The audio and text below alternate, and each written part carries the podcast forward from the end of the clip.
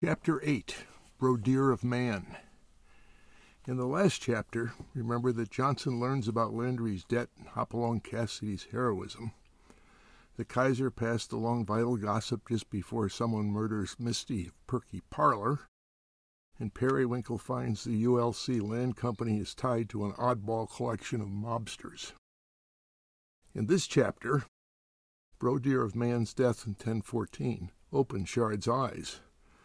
Albany's Alphonse Spinello ties the ULC to Landry. Johnsen and Periwinkle have dinner together. this is uh, Tuesday morning in Shard's office. Shard pulled into his parking spot at exactly 8.07. Periwinkle and Johnsen were already in. He spotted a beer truck next door and walked over and found O'Reilly. A bit early this morning, aren't we, Lieutenant? You ordered me to drink the whole bottle of Caperdonich, and I figured I'd get an early start on it. Oh, yeah, the old trick of sending an undercover guy to see if I sell liquor to the rummies before opening time. You're not in uniform, so you must be him. When did you ever see me in uniform? Will you sell a drink to a fellow in blue jeans and a black wool coat? Nope. That's not why I came anyway. You have a folding chair I can borrow. O'Reilly's eyebrows slid up in surprise. A folding chair? Yeah, we have some in storage we use for special events. Why do you want a chair? I'm tired of sitting on my wastebasket. That little welt that runs around the bottom cuts into my bum something fierce. It makes me cranky for the rest of the day. I've got a suggestion. Why don't you get the sheriff to buy you another chair? It's obvious you don't work for the county, O'Reilly. Do you know how much paperwork I'd have to fill out to get the damn thing? Then I'd have to put all the paper through Hilda Bluter. You know Hilda, right? Everyone knows Hilda, the barkeep said. Only if I convince her that the overturned wastebasket is cutting into my efficiency, and that I do indeed have a perfectly circular indentation on my posterior, will she give me permission to order another chair. In six months I might get it. I need relief today. In the interest of reducing crime, I'll loan you one. How long can I keep it? Until you finish that bottle of Caperdonich. That doesn't make any sense. Right. Shard carried the brown, battered folding chair over his head into the office as if he brought it in every morning. As he unfolded the chair with property of Schuyler's stenciled in scratched letters across its back, he said, Good morning, folks.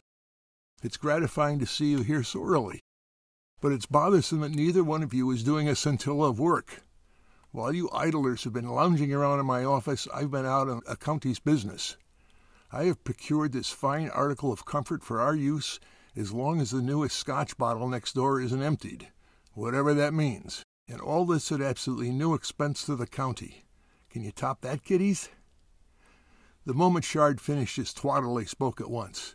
Wait till you hear what we have and they explained everything in minute detail. The information was so good that Shard almost forgot that Schuyler's chair was only marginally more comfortable than the wastebasket. What conclusion do you draw from this? Periwinkle gave an almost verbatim account of their conversation at Tony's, leaving out only Johnsen's bombshell observation, which still unsettled her. But it still leaves the problem of why. If these guys kill Landry, they would leave his body where we'd be sure to find it, she said. I was just about to tell her the story of Brodir of Man when our food arrived last night. Your food arrived? You went out to dinner and didn't invite me? Shard asked, with his best attempt at a hound dog look. I had to eat alone with thirty other people at Schuyler's. Where'd you go? Tony's, boss. We were talking about Italians and got hungry for Italian food, Periwinkle said. She realized how stupid that sounded. The dimly lit romantic room with the red checkered tablecloths and candles and Chianti bottles, I just love that place, Shard said. Johnsen ignored him. Brodir of Man, I think, holds the answer to Periwinkle's question. Shard wondered if anything happened last night, but her glances at Johnsen revealed nothing. Shard had to admit to himself that he was just a little bit jealous. What would Brodir say about it? he asked. He was captured at the Battle of Clontarf. That's in Ireland, you know, just outside Dublin on the east side. a little rise on an arm that juts out into the Irish Sea. Come on out with it, Shard, said he feared he'd be listening to Johnsen when O'Reilly came to claim his chair. You know that he'd killed Brian Boru, the Irish king who was trying to expel the Vikings from Dublin. Neither Periwinkle nor Shard said anything. They hoped to limit the story. Anyway, his captors slit Brodir's belly all the way down and grabbed the end of his intestines and made him walk around a tree as they ripped the intestines out until he died. Periwinkle and Shard stared at him. Most edifying, especially so soon after breakfast. What's your point? Shard asked. They did that for revenge, to warn anyone else who hoped to lead a revolt against the king. You remember the king that Brodir of Man fought for, don't you? Shard and Periwinkle answered quickly, Oh, yeah. It didn't help. Sigtryg Silkbeard, quite a man. Did you know that he... A nice point there, Shard said, and you may be on to something. Periwinkle wasn't so sure, but held her counsel. After all, less than twelve hours ago he had called her beautiful across that red checkered tablecloth and flickering candle. Shard sat for several minutes in contemplation. I like your parallel, Shard said. If you and Brodir are right, who are the modern equivalents of Silkbeard and Brian Boru? Whose thrones are shaken? More important, who are they trying to warn? Ah, that's the rub of this. Landry is Brodir of Man with his intestines intact. Makes sense, Norseman. Shard's eyes faded into that faraway look that they knew so well. Without a word, he walked over to his hat rack, took down his umbrella, and unfolded it. You'll have seven years of bad, Johnsen started, until he saw the camel drop out. Does that mean we have three kings? The number wouldn't make much difference, I think. We can just count them as one, okay? So that means that Landry was on their side. Our Italians are your Irish, then. We need to, need to know Landry's kinship with the ULC and the Three Kings. When we know that, we'll be a long way towards making sense of all the other characters of Clontarf. He stopped and drummed his fingers on the windowsill. He'd wandered out into his own private pastures, and it was best to let him find his own way back. The only way to do that is to ask these guys. My gut reaction is that we won't get much out of them, but I don't see any other way. His eyes looked at them, but his mind was a thousand miles away. They waited for him to proclaim something, and he didn't disappoint. I'm trying to decide which of these guys to approach. My instinct tells me that the CPA, what's his name? Joseph Peepy, Periwinkle said. Peepy, yeah, that's it. He seems to be the brightest and therefore probably the most adept at saying nothing. He'd be the Irish High King, therefore. I think he's not the best place to start. The car wash guy, the wet king, Shard continued. Tony Vito. Yeah, but I can't see myself talking to him in the middle of scrub brushes, soapy water, and jet sprayed wax, a kind of sudsy conversation. I don't think that's a conducive environment to talk about murder. The other guy, Alphonse Spinello, the king's provisioner, might be the best bet. Restaurant owners usually come in about this time and set up for lunch. It ought to be quiet there. At least he won't be spraying cars. Shard was still on a jaunt into the outback of his mind. In the meantime, we're going to get warrants to search Landry's papers more thoroughly. I put that off, but now we know what to look for. You two go to Smytheville, mit warrant. See if the judge will let you copy everything related to the ULC and these Albany guys. I'll bet he'll give us that much. Ask the Kaiser to call a judge before you go over to the courthouse to make our request. Now, skedaddle. Tuesday morning late, Shard's office. Shard got off Schuyler's chair and rubbed his nearly dead parts. He took out the folder marked R and slid out a camel. R.J. Reynolds, he thought. Easy to remember. He needed to see Spinello to watch his body language and look into his eyes. But he needed someone with jurisdiction and a gun to accompany him, and he knew just the man. His former partner at the Albany State Police Post, Peter Cooper, had been a great guy to work with, bright, energetic, and solid. They had made sergeant together, and now he was a lieutenant, too. Pete and his wife and Shard and Hope had enjoyed many good times, especially on their fall trips into the remote reaches of the Adirondacks. And Cooper had a good sense of humor.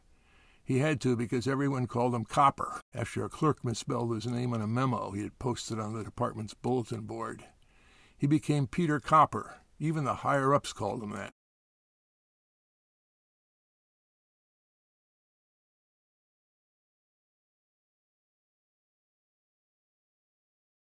I could use your help, Pete, with a couple of simple things. Will you ask around about these three guys? I need to know the local scuttlebutt, especially if they're mobbed up as I suspect they are. Shard almost asked Copper to find out what kind of cars they owned, but realized he should have done that himself. Damn, he thought, as he scribbled licenses down on a scrap of paper. The last thing I need to know, Pete, is who do these guys do the, who's, who does these guys dirty work? A list of their goons. Remember how we used to laugh about a ship of goons? Pete chuckled. Yeah, you and your literary illusions. Still at it out there in the sticks. Sure, but my audience is more appreciative. Still smoking? He and Pete had tried to quit numerous times, and Shard didn't know whether Copper had succeeded. Sorta, Pete. In other words, you haven't, huh? Not quite. And you? Haven't touched one in four months. And I can hardly live with myself or charity. I'm miserable. I know the feeling, Pete, but listen. I wouldn't ask you to do this without the promise of a reward. Yeah, sure. You'll send me a pack of camels and a used Zippo. No, no, no. How about dinner at one of Albany's finest establishments? You can't beat that, huh? Oh, sweet. You want me to back you up when you corner the mobsters in their own store. Then you'll make me order from the kiddie menu to save a few bucks for your cash strapped apartment out there in the boonies. Bullseye, my friend. I want to talk to Spinello, and I need a local gun. What do you say, Copper? When? How about this evening, about seven? You're still in a hurry, aren't you? Bring Charity, and I'll pay for her dinner, too. Hope and Charity used to joke that they needed to find a girlfriend named Faith. What cop, especially a Catholic one, could arrest Faith, Hope, and Charity for anything? Charity's at a Heart Association dinner tonight they're raising bucks for cops without hearts or something. So I have a choice between eating something that's been frozen since the Korean War or from the kiddie menu while I cover you in a mob joint. That'll take some thought. See you at seven. Shard missed Copper. They made a great investigative team. With Hope and Charity, they were a fun foursome. He felt lonesome after he hung up. It was a beautiful day, not a cloud in the sky, and the roads were dry, although there was snow everywhere else a perfect Morgan day. He called Shelley, who worked switchboard downstairs. She was one of those girls in high school who always sat unnoticed in the middle of the class. Pear shaped, she hovered on the periphery of the school's social doings. She didn't go to college, but Shard recalled she had attended a secretarial school somewhere. But she was a whiz at finding people. In a couple of minutes, she had the little Italy, the right one, on the line, and he made his reservation. The guy assured him that Mr. Spinello was there every evening. Shard turned on his charm and asked her to trace vehicle ownership for the three men. That's easy, she said. If you'll come down to answer the phones for a few minutes, I'll do it now. Shard had barely left the room when the phone rang. Shard was tempted to ignore it, but it wasn't part of their deal, and he picked it up. An aged woman ordered Shard to come to her house. Right now. Not a minute to spare. Oh, God, Shard thought, what have I gotten into? What's your problem, ma'am? I'm going to die right here on the phone if you don't come to my house right now. Is someone trying to kill you? The last thing he wanted was a dead old lady. With my luck, he thought she's the Kaiser's biggest donor. You are, she screamed. But, ma'am, calm down. What's your problem? You are! I need a man, a big man. Are you big? Shard wondered if hormones still raged in women that old. Yes, ma'am, I'm big. What can I do for you? He feared he shouldn't have said it quite like that. You can come to my kitchen and open this bottle for me. If I don't get my noon heart medicine, I will die. At that moment, Shelley returned. Shard covered the mouthpiece and explained, Oh, that's Mrs. Tepton. She's the widow down at the end of Conkling Street, right next to the canal basin. I always send someone by at noon to open her medicine and make sure she takes it. I forgot today. Give me the phone. Shard grabbed the sheet she carried and whispered, Thanks, Shelley, as he left. He wondered how the Kaiser could possibly lose re-election when his deputies gave old ladies their medicine every day. Tuesday at noon at Schuyler's. On his way up to his office, he heard his stomach rumble, decided to kill three birds with one stone. He never questioned his unspoken cliches. O'Reilly said, Lieutenant, did you enjoy my chair all morning? Shard was tempted to throw him the international sign of displeasure, but thought better of it, this close to the Kaiser's election. Instead, he rotated his index finger, pointed to the special of the day on the chalkboard, and motioned towards the Utica Club tap. With the heavy work finished, he claimed his favorite table under the moose's dewlap. Alphonse Spinello owned a maroon Lincoln Town car. Yes, Shard thought, a big, dark car. Peepy owned three cars, one a 10 BMW 700 series. Vito had two cars, the biggest a green Cadillac. Oh, great. Two of the three kings owned big dark automobiles. The information was still useful, however. Luke might not know his cars, but he could tell big and dark, maybe red or maroon. Shard wondered how maroon. Tuesday afternoon and evening, trip to Albany. Shard left word with Hilda that he'd be out of the office the rest of the day, and so were Johnsen and Periwinkle. When she asked how the Kaiser could get hold of him, he admitted he couldn't. It was Hilda's not so subtle reminder that he ought to take his cell phone. He hated the damn thing. He went home and pulled the tarp off his car. Morgan had not changed his styling in over a half a century, and Shard knew why. They got it right the first time. He jackknifed his lank frame into it, tromped on the accelerator a half a dozen times, pulled the choke knob out almost to the back window, and turned the key. It started. This was the car that wouldn't start after Leyden's Fourth of July parade. It was as quirky as the Englishman who had built it by hand. On the back roads, the car's little four banger thumped along. Cold air streamed in through the gaps in the side curtains. Heater wheezed valiantly to keep the inside temperature above freezing, and rock hard suspension jiggled every organ in Shard's aging body. The perfect life, he thought. Shard reached Albany's outskirts a couple of hours early. He headed north and pulled into the Iroquois parking lot at exactly five o'clock. Although the happy hour crowd hadn't arrived, Ruth was frozen in the classic bartender's pose, holding a glass up to the light to see if it was free of smudges. Shard wondered if someone taught that at barkeep school. Hello, beautiful. She didn't even turn around. I knew it was you. No car on earth sounds like that thing you drive. Why don't you ask for a raise and get a real car? One that's grown up. Or buy some growth hormones for that thing. It looks like a kid's pedal car. Remember those? I had one and loved it. You want something, don't you? Only to look at you, dear Ruth. You are worth the two hour drive. Go away. No, I have to be in Albany at seven and thought I'd come over early to make sure you're okay and to see if your taps still work. Utica Club tastes better out of yours than anyone else's. That mean you want one? Well, it's three minutes past quitting time, and I'd love to have just one, Ruth said. She rang her cash register and lifted out a camel. Right. While I have your attention, though, you have loads of relatives in Albany. Do you know a guy named Joseph Peepy? Ruth cocked her head. I thought I knew every Italian family in the area. Never heard of anyone named Peepy. Or maybe that's only part of his name. You lose a bunch of vowels? No, I think that's the entire offering. How about Anthony Vito? The place is lousy with Vitos, and half of them are named Tony. Which Tony? Car Wash Tony. Oh, yeah. He was once arrested for hooking his car wash up to the fire hydrant in front of his place so they didn't have to pay for his water. Did this for years. Hell, everybody could see the hose snaking out of the car wash to the hydrant. Nobody touched him because he had friends. Know what I mean? Cops finally busted him. To answer your question, though, I don't know him personally, but I love to scam. Wish I could tap into some brewery pipes. Okay, the last one, Alphonse Spinello. Alfie, of course. Everybody knows him. He runs the Little Italy, the other one. Good guy, but be careful. He's really connected. His place is a mob hangout, but he's the nicest guy you'd ever want to meet. A soft touch for anybody in the neighborhood who's down on his luck. Always good for 20. You know the type?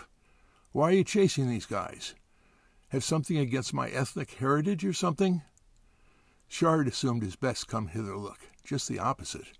I'm most attracted to your heritage and everything else about you. It's just that we have a murder case and these guys' names popped up. I need to check them out. Scarpelli rubbed the glasses, watching Shard over her towel.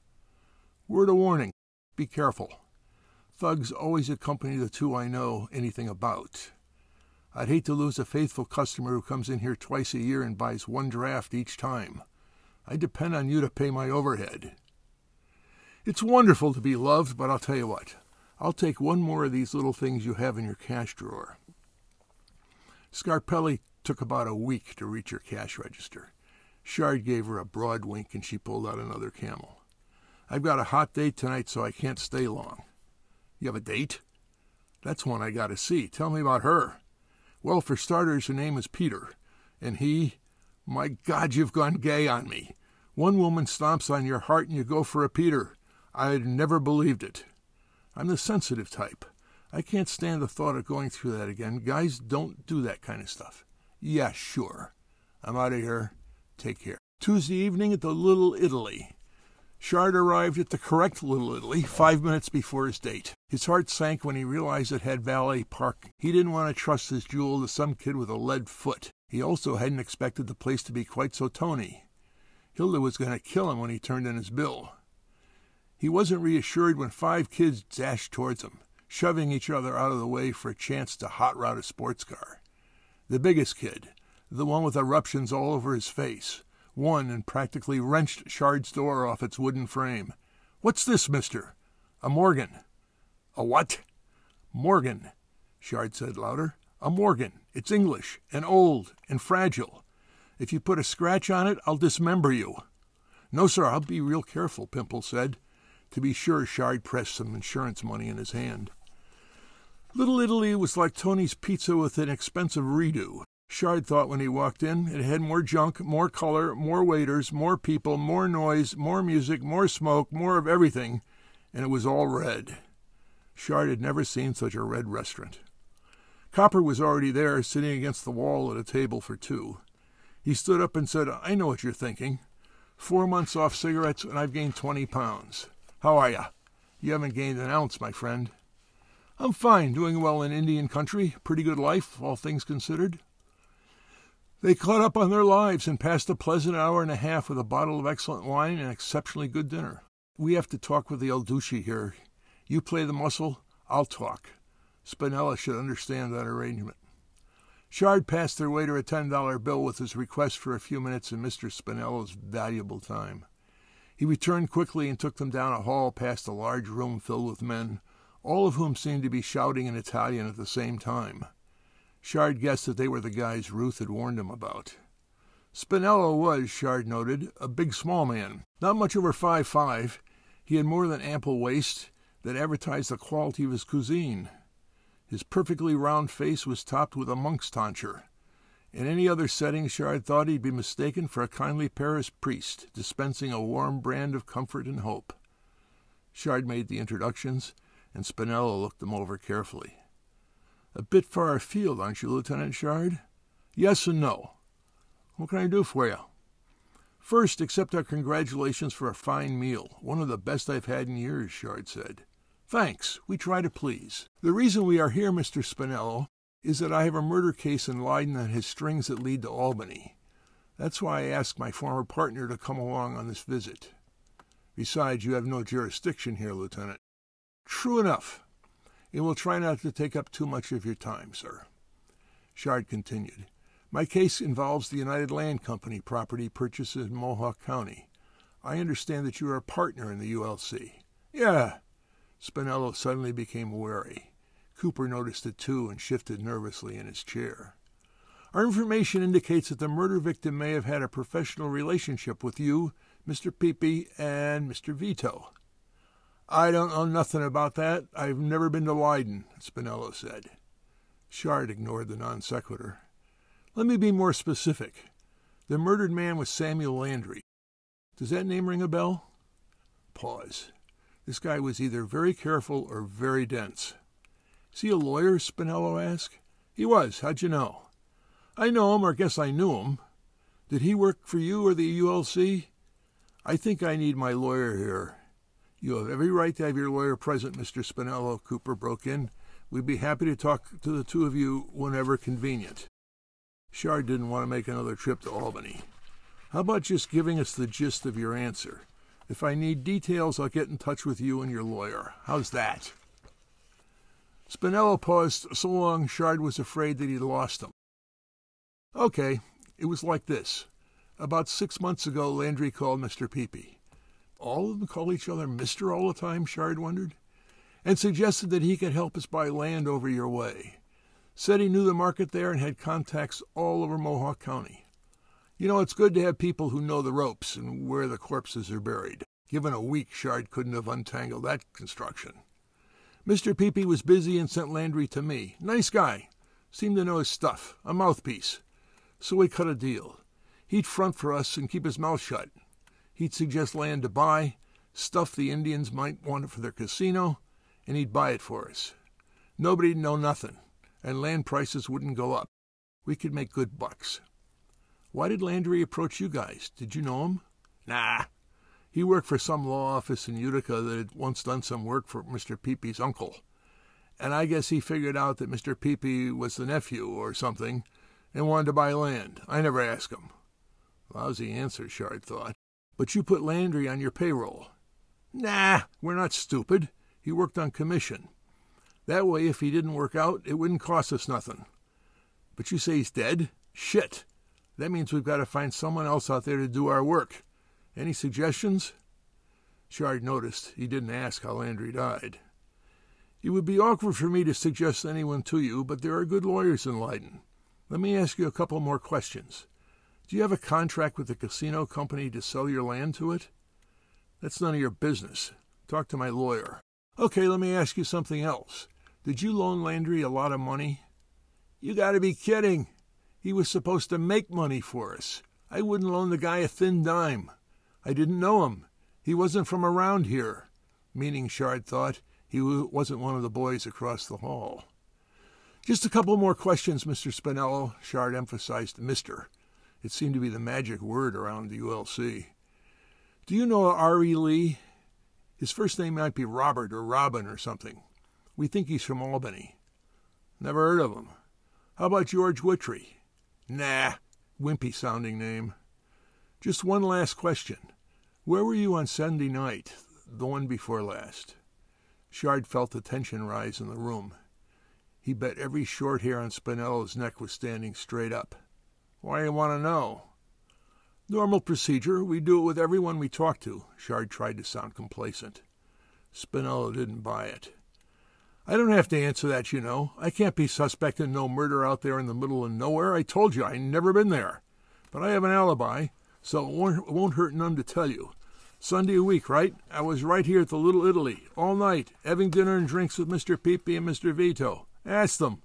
Stayed until we closed at one o'clock. It was a miserable night, wasn't it? It sure was, especially for Mr. Landry. Tuesday night in the Albany parking lot. Shard and Cooper walked out into the cold, clear night. I'll give you a ring in the morning to let you know what we find, Copper said, as Pimples almost knocked them down running to retrieve Shard's car. Copper's unmarked state car was delivered first. Pimples took longer. Maybe it didn't start, Shard worried.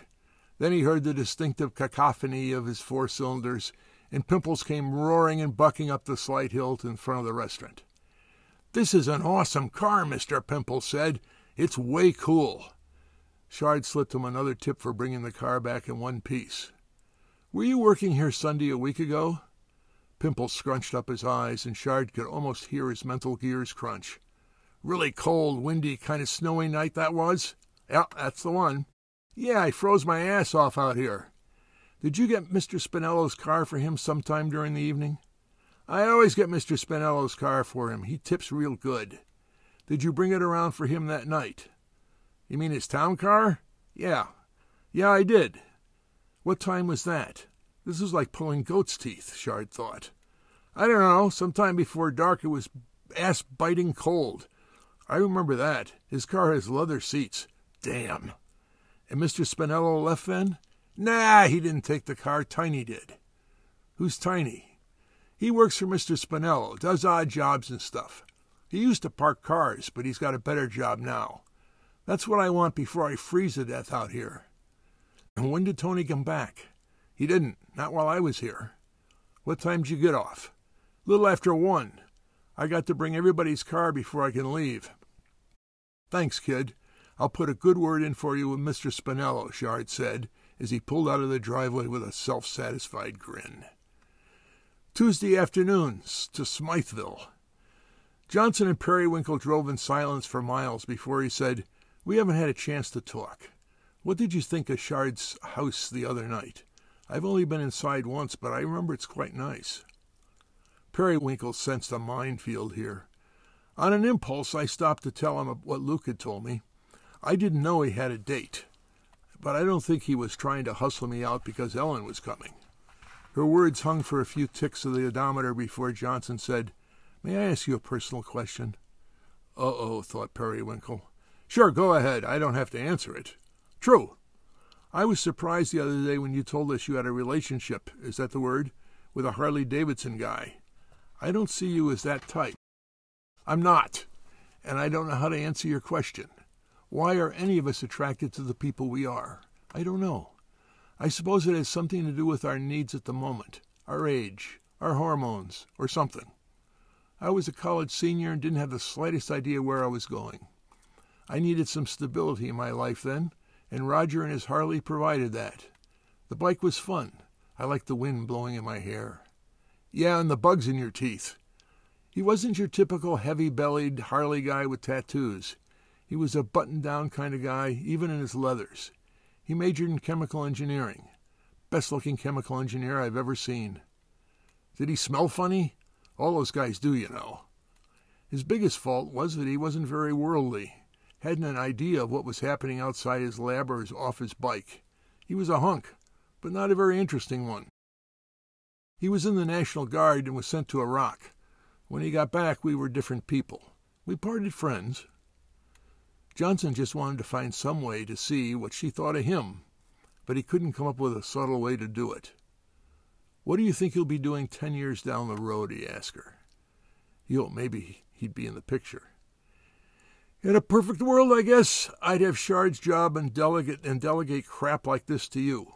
More realistically, though, I think he'd be married to a kind, attractive man who can whip up a five course dinner in 30 minutes from food in the pantry, have two kids, a girl seven, a boy four, and Ma Jode's little rose covered cottage.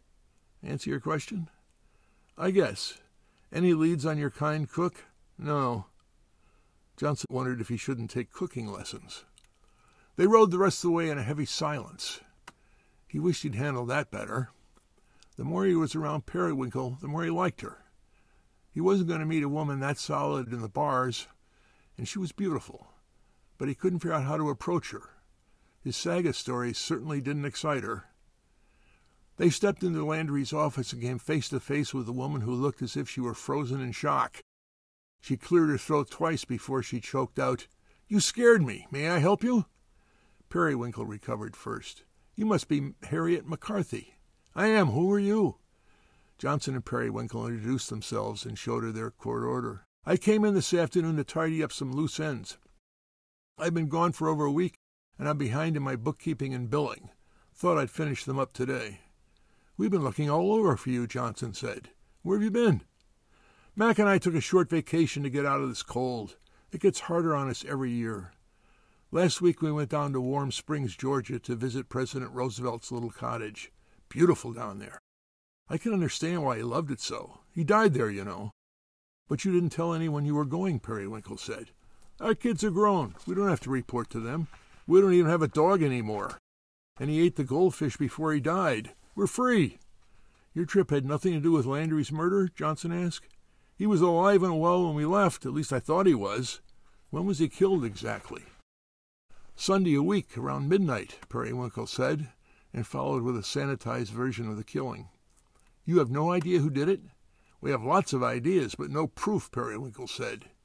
Do you know anyone who'd want to kill him? Only his ex wife, but I don't think she'd do it. She'd never get any more child support, and that's all she's interested in. We hear that Mr. Landry had a big deal, one that was sure to bring him lots of money. Do you know anything about it? Johnsen asked.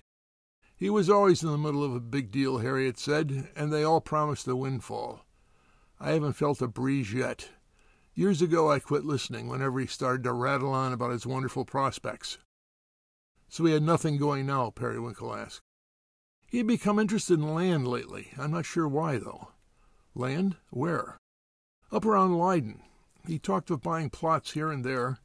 I guess he bought them for somebody else. Mr. Landry didn't have that kind of money. I kept his books. Do you know who his partners were? One was some fellow in Leyden. Mr. Landry had me send him emails once in a while. A lawyer. I forget his name. It wouldn't be George Witry, would it? Periwinkle asked. Yeah, that's who it was. He and Mr. Witry brought land together. For speculation, I guess. And where did Mr. Landry get the money? Johnsen asked. I don't know. I assumed it was Mr. Witry's money, or somebody's. There was another man involved who lives in Low Albany. Mr. Landry went up there all the time to see him. He had a funny name, just initials. R.E. Lee? Johnsen asked. That's it, R.E. Lee. Did you ever meet Mr. Lee? I never met either guy. I only know about them because I sent notes to Mr. Witry. But I don't know what was going on and don't care. Do you think he was killed for his land? We don't know, but it's the best lead we have, Periwinkle said. In fact, it's the only one we have. Do you still have your emails to Witry? No, Mr. Witry looked over my shoulder while I sent them and made me delete them while he watched. They're all gone. Why didn't Mr. Landry send them himself? Couldn't he use a computer? Oh, he can use the PC, but he hated it. Once in a while he used his, but I don't know whether he ever did for business. He had a secretive side to him, you know. What do you mean? Periwinkle asked. He carried on his business behind closed doors back there. He told me only what he wanted me to do. He handled his personal life the same way. I've heard he was a womanizer, but he never brought a hint of that nonsense in here, and he always paid my salary, even when he couldn't make his child support. I know about them because his ex-wife called from time to time to yell at me, as if it were my fault. I don't like her very much, to tell the truth. Johnsen and Periwinkle silently agreed.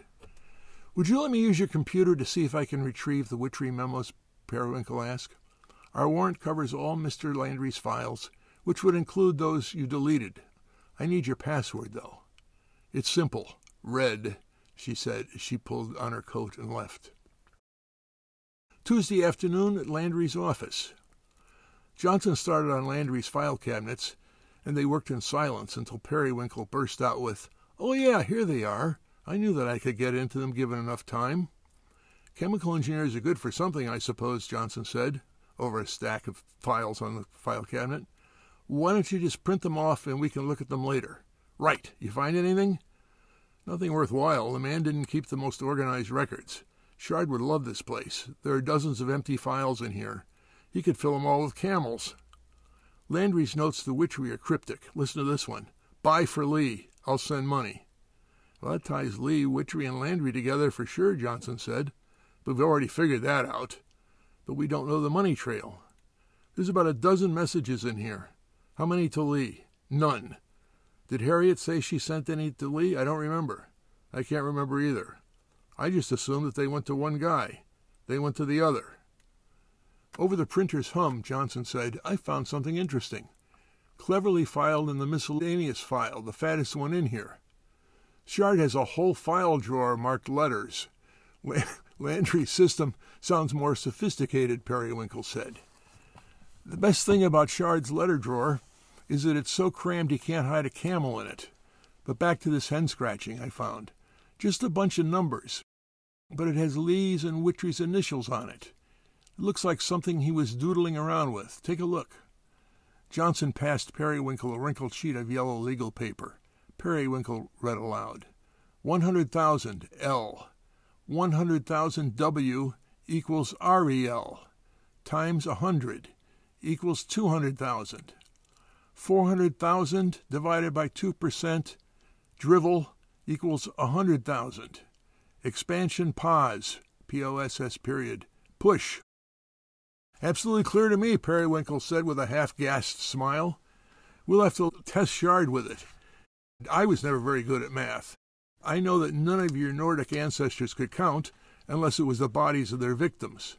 So you can't have inherited any talent in that direction either. Ooh, that's mean. They finished their search and concluded that Landry had kept very little of interest, but his doodles looked promising. You know what's missing here? Johnsen asked.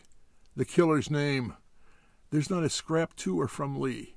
He's mentioned in the emails, and I assume REL on my sheet is him, but there's no evidence of any direct contact with him. I find that weird. I agree, but I'll wager that someday we'll know why. Sure, after you have your two kids in that wild rose bush. By then we won't care. Neither will the Kaiser. He'll have been voted out of office, and I'll have tenure at Pick and Pay. They left and were surprised to see it was almost dark. How about dinner? Johnsen asked. It just, just slipped out. She checked her watch as if it held the answer and said, Okay.